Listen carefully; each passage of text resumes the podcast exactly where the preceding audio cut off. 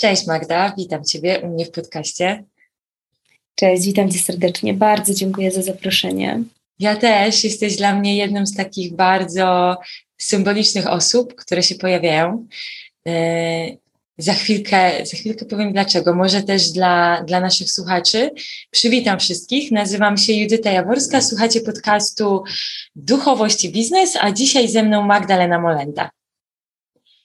Witam Was serdecznie. I, I Magda jest dla, dlatego tak mówię, że jest dla mnie taką symboliczną postacią, ponieważ z Magdą spotkałyśmy się, niedługo będzie rocznica dosłownie, bo ja pamiętam bardzo dobrze ten dzień, bo wtedy też tego dnia poznałam mojego obecnego narzeczonego.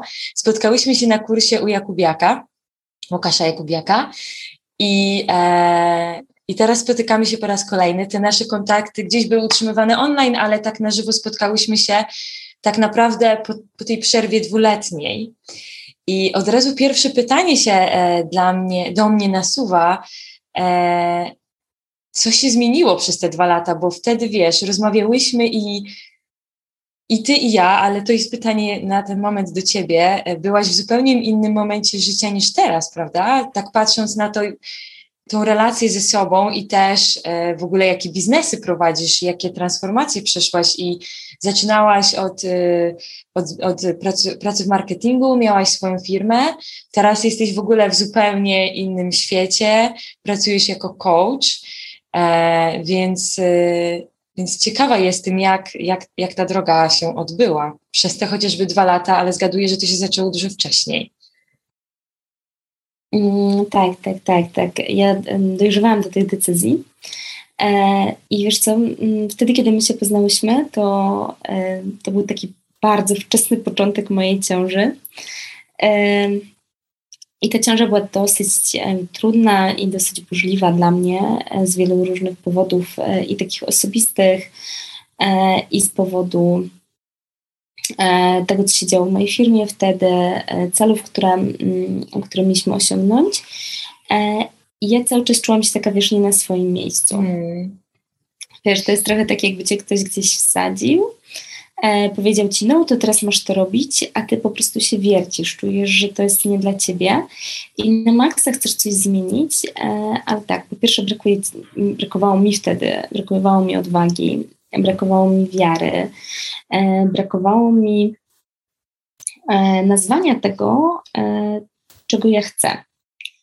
I wiedziałam jedno, że jako, ponieważ jestem z DDA, czyli, czyli z takiej rodziny, w której, w której był alkohol, mm, to zawsze kochałam po prostu ratować innych ludzi, bo to jest takie z mm. dzieciństwa. I bardzo chciałam pracować z kobietami, ale wtedy nie czułam jeszcze takiej gotowości w sobie.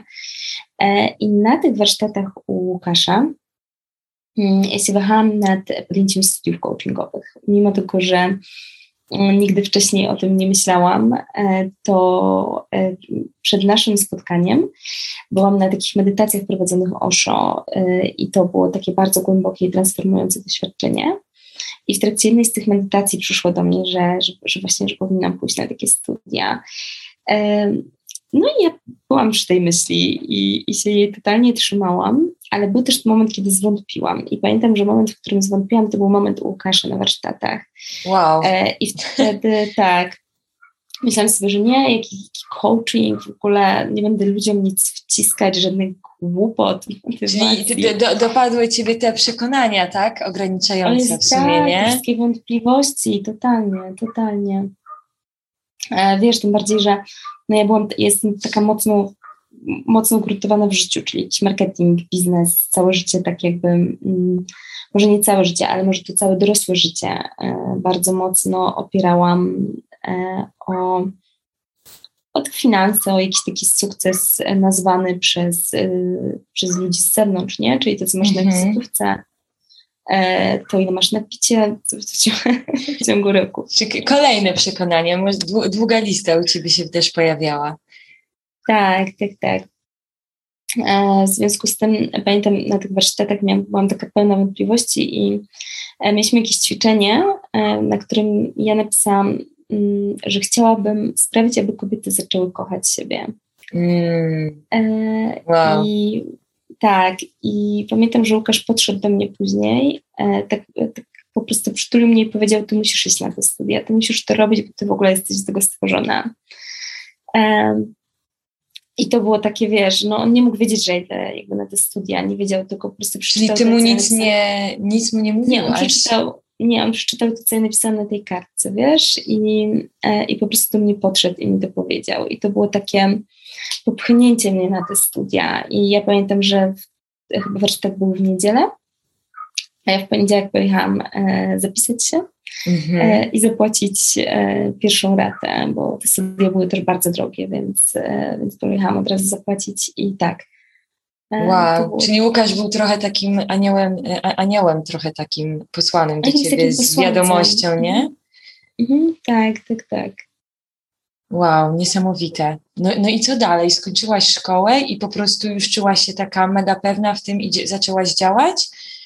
Czy nie, ta historia nie, nie. się bardziej skomplikowała? Nie, ona się, e, wiesz, ona się skomplikowała po drodze, dlatego że ja cały czas e, studiowałam, mhm. w międzyczasie prowadziłam firmę. E, równolegle dostaliśmy bardzo dużą dotację na rozwój tej firmy. No i jeszcze byłam w ciąży. Oprócz tego mam jeszcze jedno dziecko, które też potrzebuje mamy, a jeszcze, było śmiesznie, mój partner zaczął studia w Barcelonie podyplomowe, więc Czyli szansa na to, żebyś znalazła czas na zmianę zawodu była właściwie żadna, żadna. chyba, nie? No, żadna, żadna, żadna, totalnie żadna.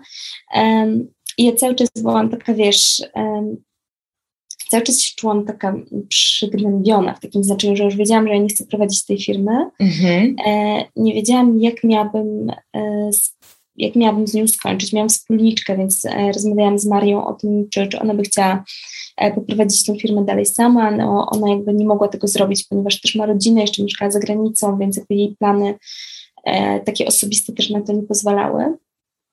Mm, no i ja byłam jak taka, wiesz, e, jak taka, jak taka gałąź na wietrze, po prostu raz w lewo, raz w prawo, nie? Jakby co by tu mm -hmm. zrobić.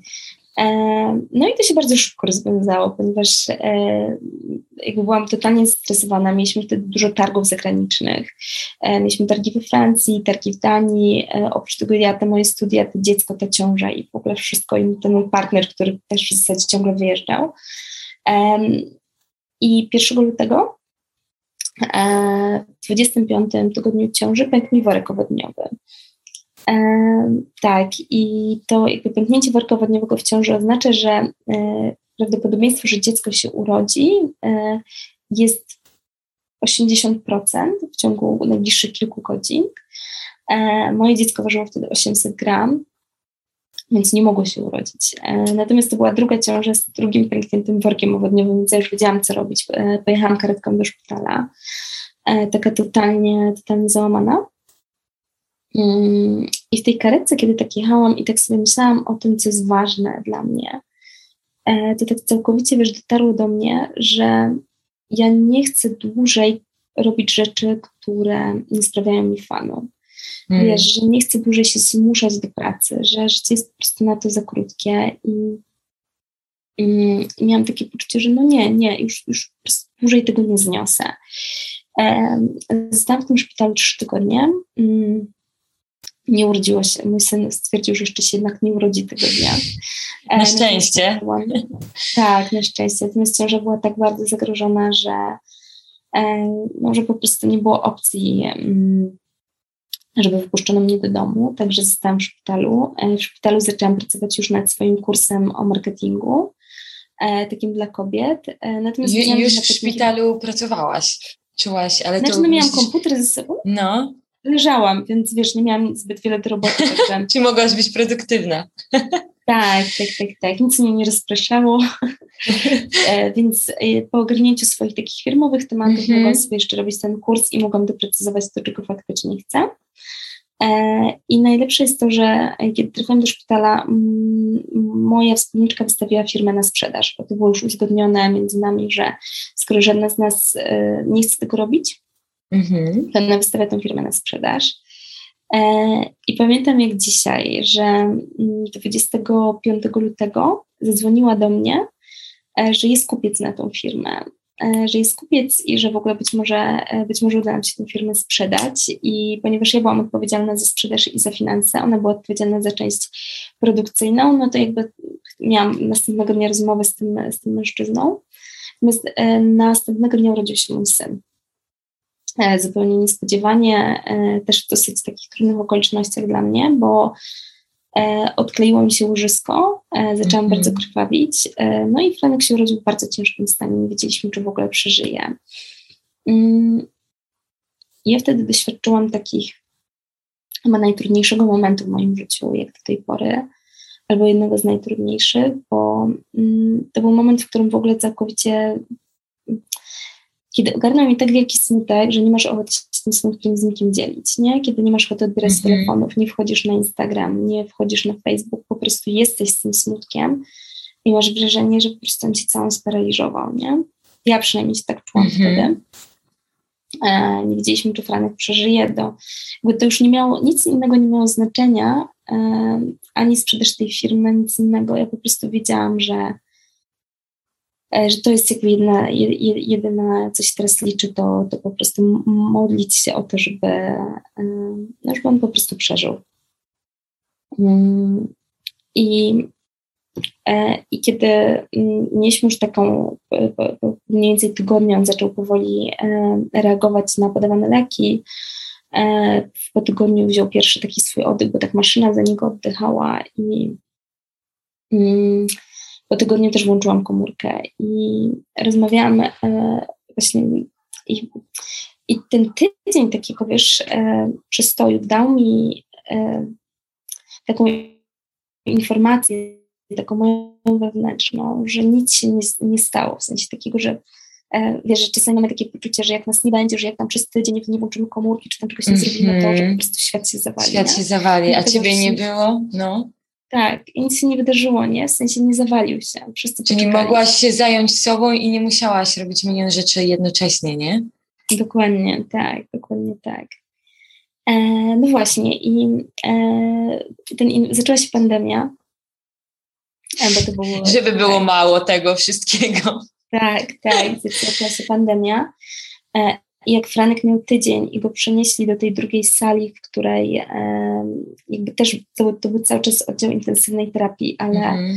e, ale już nie aż tak intensywnej, że po prostu cały czas był przy nim praktycznie lekarz. E, z takim, no może nie cały czas, że dyżurował, ale był podpięty pod absolutnie wszystko. To zaczęła się pandemia i, i, powiedzieli mi, że nie będę mogła go odwiedzać, bo e, powiedzieli, że po prostu matki nie mogą e, odwiedzać swoich dzieci.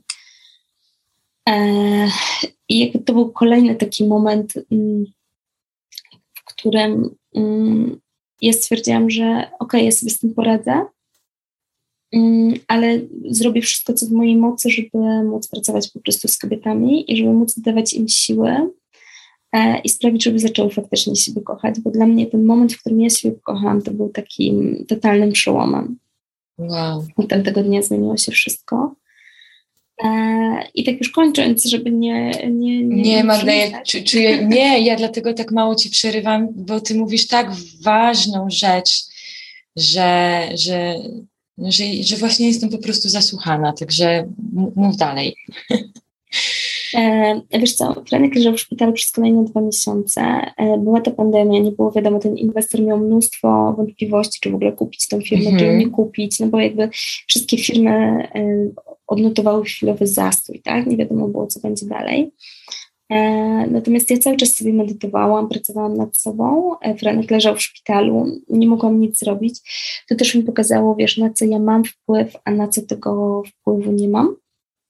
I to w takim obszarze niesamowitym, ważnym, nie? Miłości matki do dziecka. No, e, że się. nagle musiałaś odpuścić, pozwolić na to, że nie mogłaś tam pojechać, nie miałaś na to wpływu, nie? No, dokładnie tak, dokładnie tak. E, w związku z tym mm, e, jakby to, to wszystko się działo, ale ja cały czas pracowałam nad sobą i umacniałam się w tym, że że po prostu nie będę dłużej prowadzić tej firmy, że najwyżej ją zamknę, mimo tego, że wszyscy wokół mówili mi, że to jest najgłupsza decyzja, którą mogę podjąć. No właśnie, bo z e, logicznego punktu widzenia y, to nie miało sensu, bo firma też myślę, że może dobrze dodać, że no firma dobrze prosperowała, prawda? To tak. ty nie, nie zamknęłaś się i dlatego, bo na niej nie zarabiałaś. No właśnie po prostu nie czułam tego, tak? Jakby mm-hmm. ja ją mhm. rozwijałam, ale bez takiej miłości, mm-hmm. tak powiem. E, natomiast w końcu inwestor się zdecydował. W czerwcu sprzedałam spółkę mm, i mogłam, e, jeszcze do września byłam jakby z nią związana w związku z tym, że był taki obszar wdrożenia, przekazywania dokumentów i tak dalej, i tak dalej, więc jeszcze do września w niej pracowałam, natomiast później, e, później z niej po prostu odeszłam i skupiłam się tylko na pracy z kobietami. Hmm. Zgaduję, że mm, czułaś się zupełnie inaczej przed tym wszystkim, co się zadziało e, z ciążą, z tym, jak się Franek urodził, a tym, jak już, jak już przeszłaś tą fazę tej takiej ciemności, tak? Można tak to nazwać, nie wiem, czy tak to nazwać. Mhm. Czyli to, co przed się działo, kiedy miałaś tyle wątpliwości i nawet Łukasz ci wtedy powiedział, że, że masz iść do tej szkoły, ale później coraz więcej tematów się nabudowywało, ale ty czułaś, ty bardzo tak jakoś pięknie teraz zarysowałaś to, zobacz, bo ty tą mi historię teraz opowiedziałaś, ona w teorii jest bardzo dramatyczna, no i, no i była dramatyczna, tak? Ale ty cały czas mi pokazywałaś w tej ciemności swoje światło, bo im się stawało tam coraz ciemniej w tej historii, to ty tym bardziej docierałaś do siebie. Mm, tak, tak, to prawda. Wiesz, czułam bardzo duży spokój w sobie i to było wręcz nieprawdopodobne. E, kiedy już minęły te najtrudniejsze momenty, kiedy wiedzieliśmy, że Franek przeżyje, to bardzo dużo e, po prostu się modliłam. Tylko nie modliłam się mm. do jakiegoś Boga takiego nazwanego, nie? Tak jak nas mm -hmm. w mhm. szkole uczą, że tam Bóg, Bóg to jest jakiś stary facet z wąsem po prostu, który gdzieś tam siedzi na tronie. E, czy tam Jezus taki po prostu ukrzyżowany, gdzie no, no, no masakra. Nie, nie, tylko do takiego Boga, który jest po prostu we mnie, którym um, po prostu chciałam, to, to, to, jest moja taka siła, nie? To jest um, moja taka jasna część mocy. I mam takie poczucie, że to mnie tak bardzo mocno e, zbudowało. Jakby to był mhm. taki powrót do domu, powrót do siebie, e, poczucie zaopiekowania i tego, że nigdy nie jestem sama, nie? To, mm-hmm. to było w tym po prostu niesamowite. E, I to nie jest tak, że ja teraz już jestem świętą i w ogóle nie. nie. Pewnie nie chciałabyś być. Nie, nie, nie, nie, nic z tych rzeczy. E, natomiast potrafię, e, potrafię po prostu się odnaleźć w tych momentach, nie? Bo kiedyś było tak, że kiedy pojawiały się takie trudne momenty, to ja szłam albo w pracę, albo w zakupy, albo w alkohol, e, albo w imprezy, albo w jedzenie, mhm. czyli jakieś takie obżeranie się, nie? Czyli znajdowałam sobie mm, coś, co mogłabym zjeść, kupić, żeby po prostu nie czuć, nie? No właśnie, bo powiem Ci, że nawet dzisiaj do mnie jakoś przyszło takie pytanie i może to jest dobre pytanie teraz do Ciebie. Mhm. Jak rozróżnić, no bo właśnie tak jak mówisz, te momenty się nadal zdarzają, więc jakby ktoś miał na Ciebie spojrzeć tak z zewnątrz i przejrzeć w takiej mapie procesowej, jakie masz stany emocjonalne, tak, jak się ze sobą czujesz wewnątrz, jakie masz wydarzenia w życiu zewnętrznym, to pewnie byśmy mhm. widzieli, że to się powtarza, nie? Że, no bo wiadomo, cały czas masz czasem lepszy, czasem gorszy dzień, czasem spotykają cię... Nie to wiesz, gorszy czas, że w ogóle no. tyle się działo we mnie. No właśnie, ale jak, bo, bo ja mam, czuję, że ja jeszcze nie umiem tego wytłumaczyć, to może ty nam to lepiej uchwycisz. Jak osobom z zewnątrz powiedzieć tymi słowami, które wiem, że same w sobie są też ograniczające, co takiego się zmieniło, że jesteś szczęśliwsza, mimo tego, że sytuacje powtarzają się podobne? Mm, wiesz co, po pierwsze wdzięczność, mm. e, czyli ja po prostu staram się cały czas skupiać na tym, co już mam. Co już mam, co osiągnęłam, mhm. kim jestem e, i to płynie z wewnątrz. No właśnie. E, jakby wiesz, nie? Takie po prostu, ja się przyznałam do wszystkiego, czego w sobie nie, nie lubię, nie kocham, nie akceptuję. E, pozwalam temu być, nie? To jest tak, że e, taką... Mm, ja miałam kiedyś bardzo niskie poczucie własnej wartości, takie po prostu, wiesz, totalnie e, pływające po dnie, że tak powiem. Mm -hmm. Czułam się absolutnie nikim, po prostu. E, I wiesz, to było niesamowite. Miałam taki kryzys właśnie e, bardzo duży przez ostatnie dwa tygodnie, bo e, pracuję teraz nad swoją książką, pracuję nad e, kursem mm, dla kobiet z takiego zburzenia przekonań, z takiego budowania własnej mocy. Mhm. I to jest niesamowite, że ja zaczęłam pracować nad tym kursem, ale za nic na świecie nie, nie mogłam go skończyć, już co chodzi. Mhm. I byłam już zła na siebie, bo wszystkie swoje deadline miałam przekroczone, nie? Czyli jak ja sobie mówiłam, dobra, startuję z tym kursem i od tego to po prostu zawsze coś, że tak powiem, brzydko padło. I ja mhm. po prostu musiałam, wiesz, znowu przesuwać tę datę, bo a to dziecko mi się rozparowało o tym mhm. coś tam ale ja umiem poznawać, że to jakby nie są przypadki. No i pojechałam do e, mojego rodzinnego domu, a kurs miał być o przekonaniach. Mhm. Czyli o przekonaniach, o tych wszystkich filtrach, nakładkach, które na siebie mamy. No i mi się wydawało, że jak ja robię kurs o przekonaniach, to ja już przekonań nie mam. że ty już jesteś guru, który będzie mówił o tym, jak to było mieć te przekonania. że jak byłam młodsza, to ja je miałam. Tak, tak, ale kurna, wiesz one będą do końca życia, nie? Tak, nie ma, po prostu mhm. obierasz to jak cebulę i cały czas one są i są i chyba nigdy się nie da ich, wiesz, jakby dopiero jak umierasz, to się w ogóle może tu, tu, tu wrzucę to, co ci powiedziałam, zanim zaczęłyśmy nagrywać, nie? że ja też jestem świadoma swoich przekonań, że, sam, że ja tobie powiedziałam, ej Magda, bo ty już tak działasz, to teraz poczułam to przekonanie ograniczające, że pewnie jesteś lepsza ode mnie i ty mi powiedziałaś dokładnie to samo, że ty robisz to z innymi, nie? Jak obserwujesz, jak mhm. ktoś coś nagra, nie? I to było to nasze przekonanie, tylko różnica polega na tym, że my jesteśmy tego świadome, więc mamy prawo, znaczy mamy prawo, tak, mamy możliwość zdecydowanie, co z nim zrobić, nie? Ale że tak, nam się też to już przed sekundką nam się to gdzieś tam urodziło. Kontynuuj no, proszę. To prawda. Natomiast wiesz co, ja odkryłam, że nie wszystkich przekonań jestem świadoma, że mam bardzo mm -hmm. dużo przekonań, które są nieuświadomione i one wynikają nie z tego, e, nie z tego, co uważam, tylko z tego, co czuję. To są nieuświadomione przekonania uczuciowe. Mm -hmm. Nawet nie wiesz, skąd się to e, pojawia pewnie, nie? No właśnie, tak, tak. Y, jakby ja to odkrywam, nie? No i właśnie jak nie wiesz, jakie masz przekonania, to jedź do swojego rodzinnego domu i tam będzie wiedzieć. tak, najszybciej tam wszystko wyłazi, nie? wszystko. Ja właśnie pojechałam do mojego rodzinnego domu e, i spotkałam sąsiadkę. E, spotkałam swoją sąsiadkę, no i e, ponieważ to jest taki blok, wiecie, taki stary, dziesięciopiętrowy, taki niezapiękny, więc E, raczej wszyscy tam są na takim podobnym poziomie mentalnym, bym powiedziała, wiesz, spora część pije, mm spora część osób pije po prostu z takimi nałogowymi alkoholikami albo e, no tak po prostu żyje sobie wiesz, z dnia na dzień, czytając mm -hmm. gazetki z Carrefoura i nie ma jakichś większych planów na życie. E, jakoś tak, i też bardzo są oceniający, dużo z żalu tego, że im nie wyszło albo że coś się nie udało. To tak, no takie typowe perelowskie osiedlenie, mm -hmm. tak bym mhm. powiedziała. No i spotkałam sąsiadkę, no i ta sąsiadka się pyta, no i co ty teraz robisz? No i jakby wiesz, ja nie zrozumiałam pytania do końca, o co chodzi, nie? No gdzie pracujesz? Bo ja akurat e, wysiadałam z samochodu i tam byłam na takim dosyć dobrym autem. E, I ja w ogóle, wiesz, zapomniałam, że, że przecież to jest istotne dla innych ludzi, prawda? Gdzie ja pracuję, bo oni wtedy... I jakim samochodem podjechałaś? No, tak, tak, że skąd ty masz na to auto. E, no i mówię, że sprzedałam firmę w zeszłym roku i teraz zaczęłam prowadzić drugą, nie? Że pracuję dla siebie po prostu. A ona mówi, patrz, takie małe główienko z ciebie było i co wyrosło.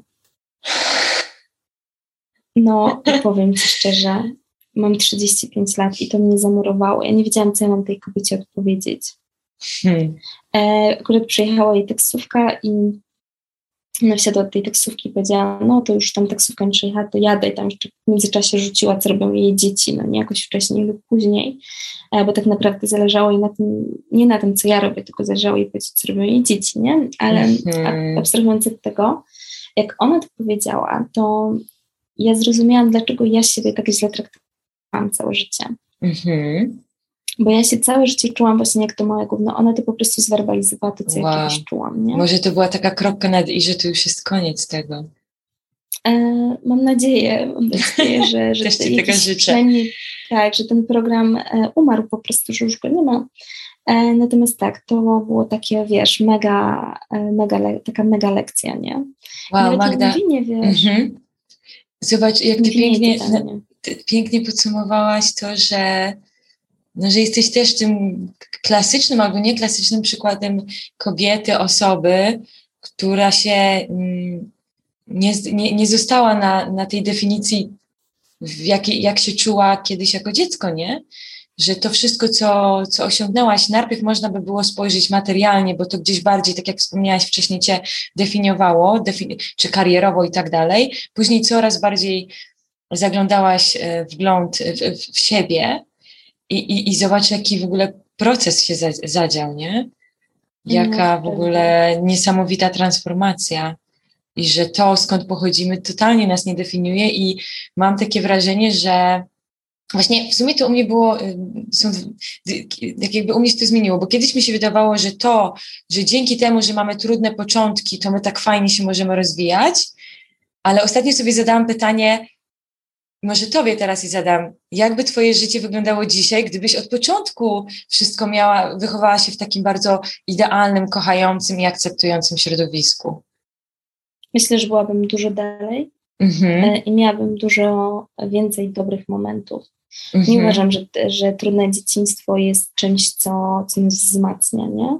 Jakby to, tota-, totalnie wręcz przeciwnie. E, mam takie poczucie, że potem przez e, naprawdę kilkadziesiąt lat musisz się z tego dzieciństwa jakoś, wiesz, otrzepać, ogarnąć. Chyba ciągle to robimy, nie? No. Więc totalnie uważam, że jeżeli ktoś miał cudowne dzieciństwo, to bardzo, tak wiesz, zazdroszczę i, i też bym chciała. E, natomiast prawda jest taka, że większość osób i też spora część moich klientów, których spotykam, to cały czas odpowiada tą smutną historię. W sensie takim, że się mm -hmm. tak mhm. zajebiście mocno skupiają na tej przyszłości, mm -hmm. że zapominają o tym, że na przyszłość mają wpływ, a na przeszłość już nie. I bardzo w niej rozgrzebują, nie? Tak, tak, tak jakby od tego jest terapia i to jest mm -hmm. potrzebne. Ja sama mm terapii, ale uważam, że w pewnym momencie musisz zamknąć te drzwi i się odciąć i po prostu powiedzieć, ok, było minęło i teraz ja decyduję o tym, co, co dalej z tym zrobię, nie? Mhm. I jakkolwiek wiem, że są różne traumy i tak dalej i umówmy się, każdy ma jakąś smutną historię tak. do powiedzenia, nie? Mhm. Tylko pytanie, na czym chcemy się skupić. Wow. A z, z czym zazwyczaj do ciebie przychodzą kobiety właśnie? E, najczęściej z porównywaniem się. O patrz, widzisz, czyli nie bez powodu do mnie to przyszło. No tak, tak najczęściej mówią, a bo ktoś tam coś tam, ktoś tam coś tam, wiesz. E, często są zagubione. Mm, nie potrafią powiedzieć nic dobrego na swój temat. E, mają, mhm. no to jest jakby masakra. Powiedzenie sobie coś miłego, to, to jest ciężko im przychodzi. Ale ty, ty zobacz, że nawet sobie teraz przypominam, jak przyszłam do ciebie pierwszy raz po tych dwóch latach i ja pierwsze co, powiedziałam ci, że super masz te filmiki na YouTubie, że w ogóle jestem mega zainspirowana i było to, i ja w swojej głowie miałam takie, no powiem jej ten komplement, no bo ja go bardzo czuję, ale ona pewnie już bardzo dobrze o tym wie.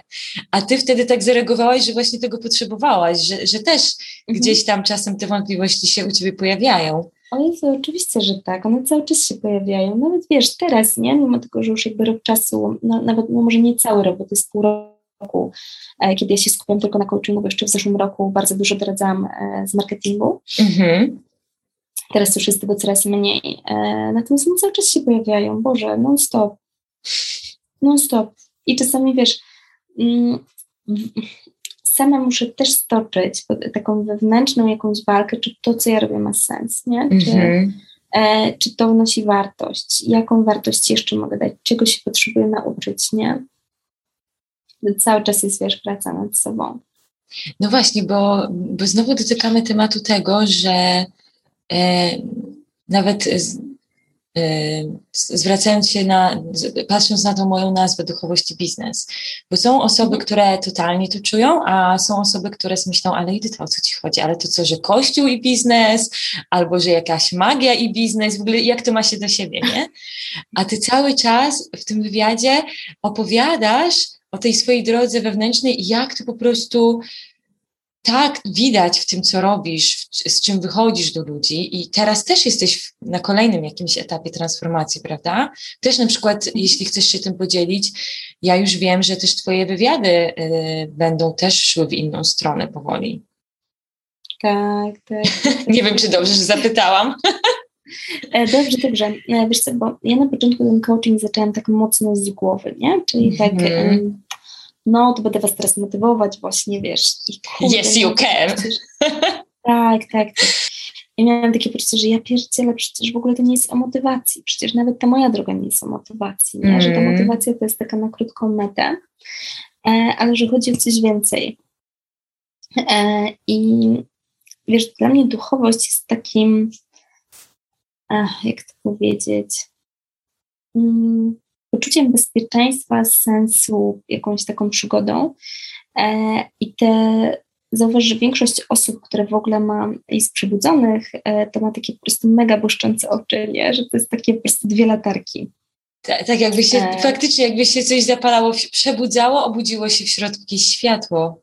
No, totalnie, totalnie. I ja widzę, że e, koło 30 ci tam przychodzi taki kryzys, nie? Że mm-hmm. koło 30 masz już coś takiego, że już masz jakąś robotę, z której jesteś lepiej gorzej opłacana, ale już tam powiedzmy w miarę stabilnie. Jakieś raty co miesiąc już spłacasz. e, więc tak, część osób myśli, dobra, no to może dzieci, nie? Jak już mają tak, dzieci, trzeba znaleźć sobie jakiś kolejny cel, nie? Tak, i niektórzy się zaczynają nudzić, nie? Mhm. E, no bo już tak, no dobra, te dzieci są, te raty się spłacą, no ale to co, to tak ma wyglądać to życie, nie? I zaczynają szukać. E, I zaczynają szukać. I, i, I myślę sobie, że dopóki się nie dookreśli takiej misji swojego życia, czyli tego, po co żyję, co ja chcę wnieść do tego świata, co chcę po sobie zostawić i takie bycie, mm, takie zaciekawienie się sobą, kim ja w ogóle mhm. jestem, nie? Jak zdejmiesz swoją wizytówkę, jak mm-hmm. odejmiesz od siebie, zdejmiesz z siebie markowy t-shirt, jak po prostu staniesz nago przed lustrem, nie? To kim jestem. Hmm. No i też tak czuję, że to jest, y, wymaga też odwagi, nie? Takie zobaczenie siebie. O Jezu, totalnie. Słuchaj, ja kiedyś kupiłam torbę, to była torba Louis Vuitton. E, wow. za nie 6 tysięcy złotych, no mm-hmm. tak, tak. I to było, słuchaj, chyba 6 lat temu, tak. I ja wtedy bardzo chciałam takie, wiesz, markowe rzeczy, bardzo chciałam, okay. wiesz, właśnie chciałam pokazać, że właśnie ja jestem taka markowa i te sukcesy i jakieś takie, wiesz, pierdoły. Żeby to było widać z daleka, nie? Jezu, tak. I ja kupiłam e, tę torebkę, bo moja pierwsza ciąża była dokładnie taka sama jak ta druga, w sensie taki, może była mniej dramatyczna, mhm. bo leżałam wtedy 9 tygodni w szpitalu i jeszcze w dodatku za granicą, bo akurat mm, przeprowadziliśmy się na kontrakt mojego partnera. Ja przeszłam przez depresję poporodową, Mój syn się urodził jako wcześniak, też bardzo długo leżał w szpitalu. No jakby już nie chcę wchodzić w tą historię mm -hmm. znowu. E, I ta torebka to miał mi otrzeć łzy. E, w sensie mm -hmm. po mhm. tym doświadczeniu ja wykupiłam tę torebkę e, i nie mogłam potem na nią patrzeć, nie? bo wiedziałam, że to nie chodzi o torebkę. Wiesz, hmm, że, Jeszcze bardziej ci mówiła, o co chodzi. No tak, że jeszcze bardziej mi ten ból powodowała. I, i to był moment, w którym ja zaczęłam szukać. O co że, wow, zorientowałaś się, że, że z zewnątrz, tak jakby czuję to, co mówisz, dlatego, bo y, u mnie dokładnie naprawdę to była kwestia dni czy tygodni, kiedy dokładnie po trzydziestce tak symbolicznie, ale też bardzo dosłownie padłam na te kolana i powiedziałam, że moja to-do lista się skończyła i ja już nie wiem, co mam zrobić, żebym była szczęśliwa. I wtedy wiem, że było to przebudzenie. Mhm. To u ciebie jakby ta torebka była tym symbolicznym więcej już nie kupisz, no bo wiesz, że już kolejne zakupy nie, nie przyniosą ci tego, czego szukasz. Wiesz, nawet nie chodzi o, o to, bo ja pamiętam, że ja strasznie no. płakałam i też właśnie czułam się taka totalnie nieszczęśliwa, mm-hmm. bo mhm. e, wiesz, byłam mamą małego człowieka i mm, chwilę wcześniej zmarł mój tata, który był też bardzo ważny dla mnie i to było mega trudne. Mm-hmm. I miałam właśnie takie poczucie braku sensu, nie? Więc wtedy, wtedy otworzyłam tą swoją firmę, bo pomyślałam, że jak będę miała jakieś sukcesy w biznesie, to po prostu... E, Aha, czyli jeszcze, jeszcze było takie doszukiwanie się. Jezu, oczywiście, że... To tak. jeszcze mnie uszczęśliwi na zewnątrz. No, Wow. Jak myślałam, że jak osiągnę sukces, to będę szczęśliwa. I to dużo ludzi tak myśli, nie? Bo ci ludzie na mhm. Instagramie, co osiągnęli sukces, się wyglądają na takich szczęśliwych. No właśnie, bo to też jest e, ciekawy temat, bo e, też chyba przy pierwszym spotkaniu o tym rozmawiałyśmy, jak e, z jednej strony myślę, że już dużo osób zdało sobie sprawę, że telewizja ta klasyczna pokazuje nam same czarne informacje. W tym świecie duchowym powiedziałobyśmy, że to nas sprowadza na niższe wibracje. Ten Instagram już daje nam większą wolność, ale z kolei jest przegięcie jakby w drugą stronę tych idealnych e, obrazków. Mhm. Ja sama gdzieś tam usłyszałam, mimo że dopiero zaczynam, że ej, mogłabyś czasem nie mówić, że jest ci źle, nie? E, a jakoś tak czuję, żeby być bardziej autentycznym, bo, bo łapiemy się na tym, że te idealne obrazki trochę nam wmawiają, że może być idealnie w tym zewnętrznym świecie u tych osób, które odniosły sukces. Zresztą w ogóle Łukasz świetnie to podsumowuje, podsumowuje w jednym z swoich filmików, nie? jak on bardzo od dzieciaka chciał być znany i bogaty, bo czuł, że to tam jest to szczęście i jak bardzo się przekonał, że tak nie jest i dopiero wtedy zajrzał do środka, nie? Mhm, dokładnie tak. Dokładnie tak to wygląda. Ja też tak sobie myślę, że ludzie na Instagramie szukają tej radości, że wiesz, że ich życie często jest tak smutne, że chcą pooglądać mm. radość u innych i zauważ, że konta, które mają najwięcej followersów, to są przeważnie konta, na których jest dużo szczęścia, dużo pięknych zdjęć, pięknych widoków i dużo radości, takiej mm-hmm. radości po, m, mm, takiej z definicji y, takiej naszej ludzkiej, nie? Czyli mm-hmm dużo podróży, dużo pieniędzy, dużo uśmiechu. Tak, myślę, że, y, że zgadzam się jak najbardziej. Myślę, że mm, taka jest moja intencja i tak obserwuję też Ciebie, może powiesz mi, że się mylę, ale czuję, że na przykład Twój rodzaj, Twój tak jakby rodzaj profilu tego, co robisz, z czym do nas przychodzisz, jest oczywiście ładny, estetyczny i pięknie się na Ciebie patrzę, ale tam też widać już więcej prawdy, nie? Że poruszasz już takie trudniejsze tematy. Jeżeli tak jest, to się bardzo cieszę. Aha, czyli ładnie powiedziałam.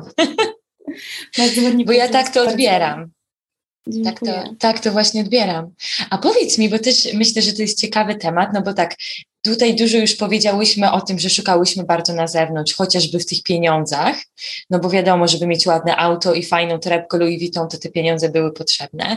Później zaglądamy do środka, no to jak teraz się masz z tymi pieniędzmi dzisiaj, kiedy idzie to, e, kiedy zredefiniowałaś siebie i też ten swój biznes, jak widzisz tą swoją relację z pieniędzmi? Jak to ma się? To teraz już masz nie zarabiać? tak zapytam prowokacyjnie. Wiesz co? To jest dobre pytanie. E, I powiem tak. Sama jeszcze nad tym pracuję. Mm.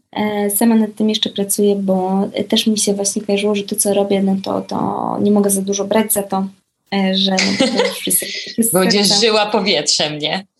No tak, tak. Znaczy mam komfortową sytuację, bo jest nas dwoje, tak? I mm-hmm. mój partner też zarabia, więc tutaj mamy bardzo bezpieczne. Ja też e, w tym roku dużo, mm, dużo nie pracuję, w takim znaczeniu, że ponieważ prowadzę coachingi i tych coachingów nie mogę brać za dużo, a mhm. na coachingach zarabiam tylko wtedy, kiedy pracuję, bo jak będę brać dużo coachingów, to będę sfrustrowana. Jednak tak. E, sesja jeden na jeden to jest 100% mojej uwagi dla kogoś i to jest trudne, żeby mieć więcej niż dwa dziennie. Mhm. Dla mnie. Mhm. E, jakby to, to, mnie, to by mnie przytłaczało. Więc w tym momencie moja relacja wygląda z pieniędzmi w taki sposób, że bardziej będę chciała iść w procesy grupowe.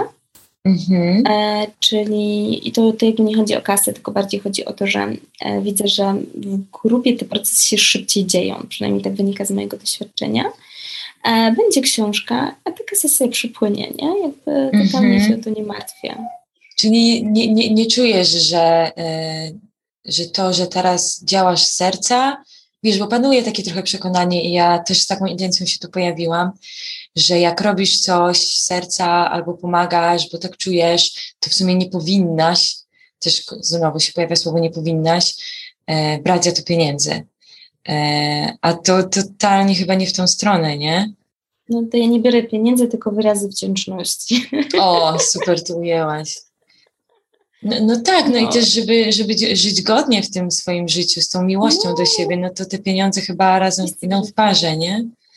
Tak, ja tego w ogóle nie kumam, wiesz, czemu, e, czemu jest tak, że mm, chciałam iść teraz na kursy Wikundalini, mm-hmm. natomiast dowiedziałam się, że w tym ośrodku, w którym e, są organizowane te kursy, to śpi się na brudnych, śmierdzących materacach, brudnych prześcieradłach i powiem że czuję taką totalną niezgodę na to, mm-hmm. że nie poszłam na ten kurs. E, I po prostu pójdę w momencie, w którym znajdę ośrodek, gdzie jest czysto, przyjemnie i gdzie można się rozwijać duchowo, niekoniecznie po prostu w syfie. Mm, Bo to cię wcale nie przybliża do siebie, nie? No w końcu jak żyjemy nie, godnie, nie. z miłością do siebie, no to chcemy, żeby nam było wygodniej, wybieramy, żeby nam było wygodniej. Tyle. Bo no, panuje jakieś takie przekonanie, nie? że my teraz to powinniśmy po prostu jeść marchewkę, skoro chcemy tak z serca. W ogóle energię słoneczną tylko pobierać. Tak. Nie, no nie, nie, więc jakby totalnie czuję niezgodę na to i po prostu zrobię ten kurs e, w innym terminie, tymczasem jadę za chwilę na warsztaty tantry, mm. potem jadę na warsztaty oddechowe z uwalniania traumy i to jest coś, co mnie bardzo kręci. Super. Czyli już bardzo, bardzo czujesz, że to się u Ciebie też zmieniło, te, ta, takie właśnie życie godnie dla siebie, też właśnie w zgodzie ze sobą. Wiesz co, tak, no jakby ja jestem człowiekiem, obowiązują mnie prawa ludzkie, więc jeżeli mhm. mogę e, e, jeść na pięknej zestawie, e, mieć piękny widok, piękny dom, e, to, to chcę sobie na to pozwolić. Uważam, że jestem tego warta i że totalnie na to zasługuję, tak? I że moja praca też jest tego warta. E, I uważam, że każda z nas na to zasługuje i po prostu nie dajmy sobie wmówić, e, że, że tak nie jest, bo wiesz, że to jest co innego, kiedy kupujesz rzeczy, które cię definiują, tak jak ja mm -hmm. kupiłam tę torbę po prostu, teraz już w życiu jej nie kupię, albo mm -hmm. może kiedyś kupię, nie wiem, ale ja ją kupiłam. Z, innego, z, innej, z innych powodów tak, pewnie byś ją kupiła teraz, tak, nie? Tak, że po prostu wiesz, że teraz zobaczcie, ja mam taką torebkę, nie? Ja potem sobie pomyślałam, pierdzielę w ogóle, no i co z tego, że mam taką torebkę? Jakby wie, wiesz, wiesz to, że ty cały czas jestem tą samą osobą, tyle, że z drugą torebką. E, więc, więc wiesz, jakby zaczęłam tą pracę wewnętrzną i jeżeli ktoś kupuje te rzeczy, żeby się, żeby się nimi definiować, tak, czyli chodzi w jakichś określonych markach, żeby dodać sobie czegoś, no to to jest jakby praca do wykonania nad sobą, ale jeżeli kupujesz te rzeczy, bo lubisz rzeczy dobre jakościowo albo e, po prostu stać ci na nie i chcesz sobie taką rzecz kupić, to to jest totalnie w porządku. I mm -hmm. uważam, że e, nie ma jakiegoś określonego kodu. Po prostu chodzi o to, żeby czuć się dobrze ze sobą, a nie kupować sobie rzeczy, które mają nam coś załatwić, nie? Jasne. Super. Magda, czyli teraz, żeby do, do ciebie się skierować, to tak naprawdę twoja aktualna oferta to jest właśnie coaching, prawda? To jest jakby tak, twoje główne zajęcie. Mhm. Tak, to są tylko sesje coachingowe jeden na jeden. Mhm. E, od razu mówię, że dla mnie najważniejszą rzeczą na tych sesjach jest szczerość, więc jeżeli ktoś nie jest ze mną szczery, to mm. wtedy kończymy współpracę. Czyli potrafisz e, też e, odmówić jak, zobacz, jak zauważysz, że, że nie jest to czas i miejsce na tą relację jakby coachingową. Mhm. Tak, bo u mnie wszyscy płaczą na tych coachingach. Czyli trzeba być gotowym na płakanie przy tobie. tak, wiesz sobie, to nagle wiesz, ktoś przychodzi z jakimś celem, a potem się okazuje, że jak y, się zaczynamy zastanawiać, czemu ta osoba nie robi tego celu, no. E, no to po prostu zaczynają potem z, dlatego, że z jakiegoś powodu czujemy się niewystarczająco dobrze i to jest po prostu największa choroba naszych czasów. Hmm, tak, taka, ten brak pewności siebie to jest jakaś taka chyba choroba tej, tej Europy Zachodniej, nie? Że u nas to bardzo... E, Wiesz, myślę, że my jesteśmy pewni siebie, tylko mhm. że e, nie mamy poczucia własnej wartości. Okej, okay, tak, masz rację, to jest ja różnica. Byłam. No, ja byłam mega pewna siebie. Jakby się mnie zobaczyła, wiesz, te 7 lat temu byłam brand managerem w jednej z największych korporacji. E, miałam dwadzieścia kilka lat, wiesz, mm. byłam piękna i młoda i w ogóle wysportowana, więc byłam pewna siebie, ale moje poczucie własnej wartości było zerowe, nie? Wow. No tak, tutaj też można by było się y, nie, nie, domyślić, patrząc na ciebie te kilka lat wstecz, nie? Jakby... No tak, że ja miałam mega wysoką samoocenę, taką na osiągnięcie bazującą, ale nie na tym, kim jestem. Cały czas mam poczucie, że za chwilę się wszyscy dowiedzą, że tak naprawdę jestem bezwartościowa i ja ich tylko oszukałam. I teraz zrobisz wszystko, żeby nie zauważyli. tak, tak, dokładnie tak. No. Wow, okej. Okay. No i teraz piszesz książkę, bo ja pamiętam, że ostatnio mówiłaś mi o tym, czyli to już się dzieje. Tak, to już się dzieje. Tak, książka wow, myślę, że ona już jest we wszechświecie. E, jest napisana do połowy. Mhm. No i ją piszę e, w takich momentach, w których czuję, że to jest moment napisania książki. I, i, e, Chciałabym, żeby mhm. ta książka dała ludziom odwagi, że naprawdę da się przejść przez najtrudniejsze doświadczenia, przez największe główna, wyciągnąć z nich lekcje i po prostu pójść dalej. Super. Miałam Ci zadać pytanie, z jaką intencją ją piszesz, ale już odpowiedziałaś. Tak. samo, tak, samo, się, Samo się uwagi. pojawiło. Pięknie.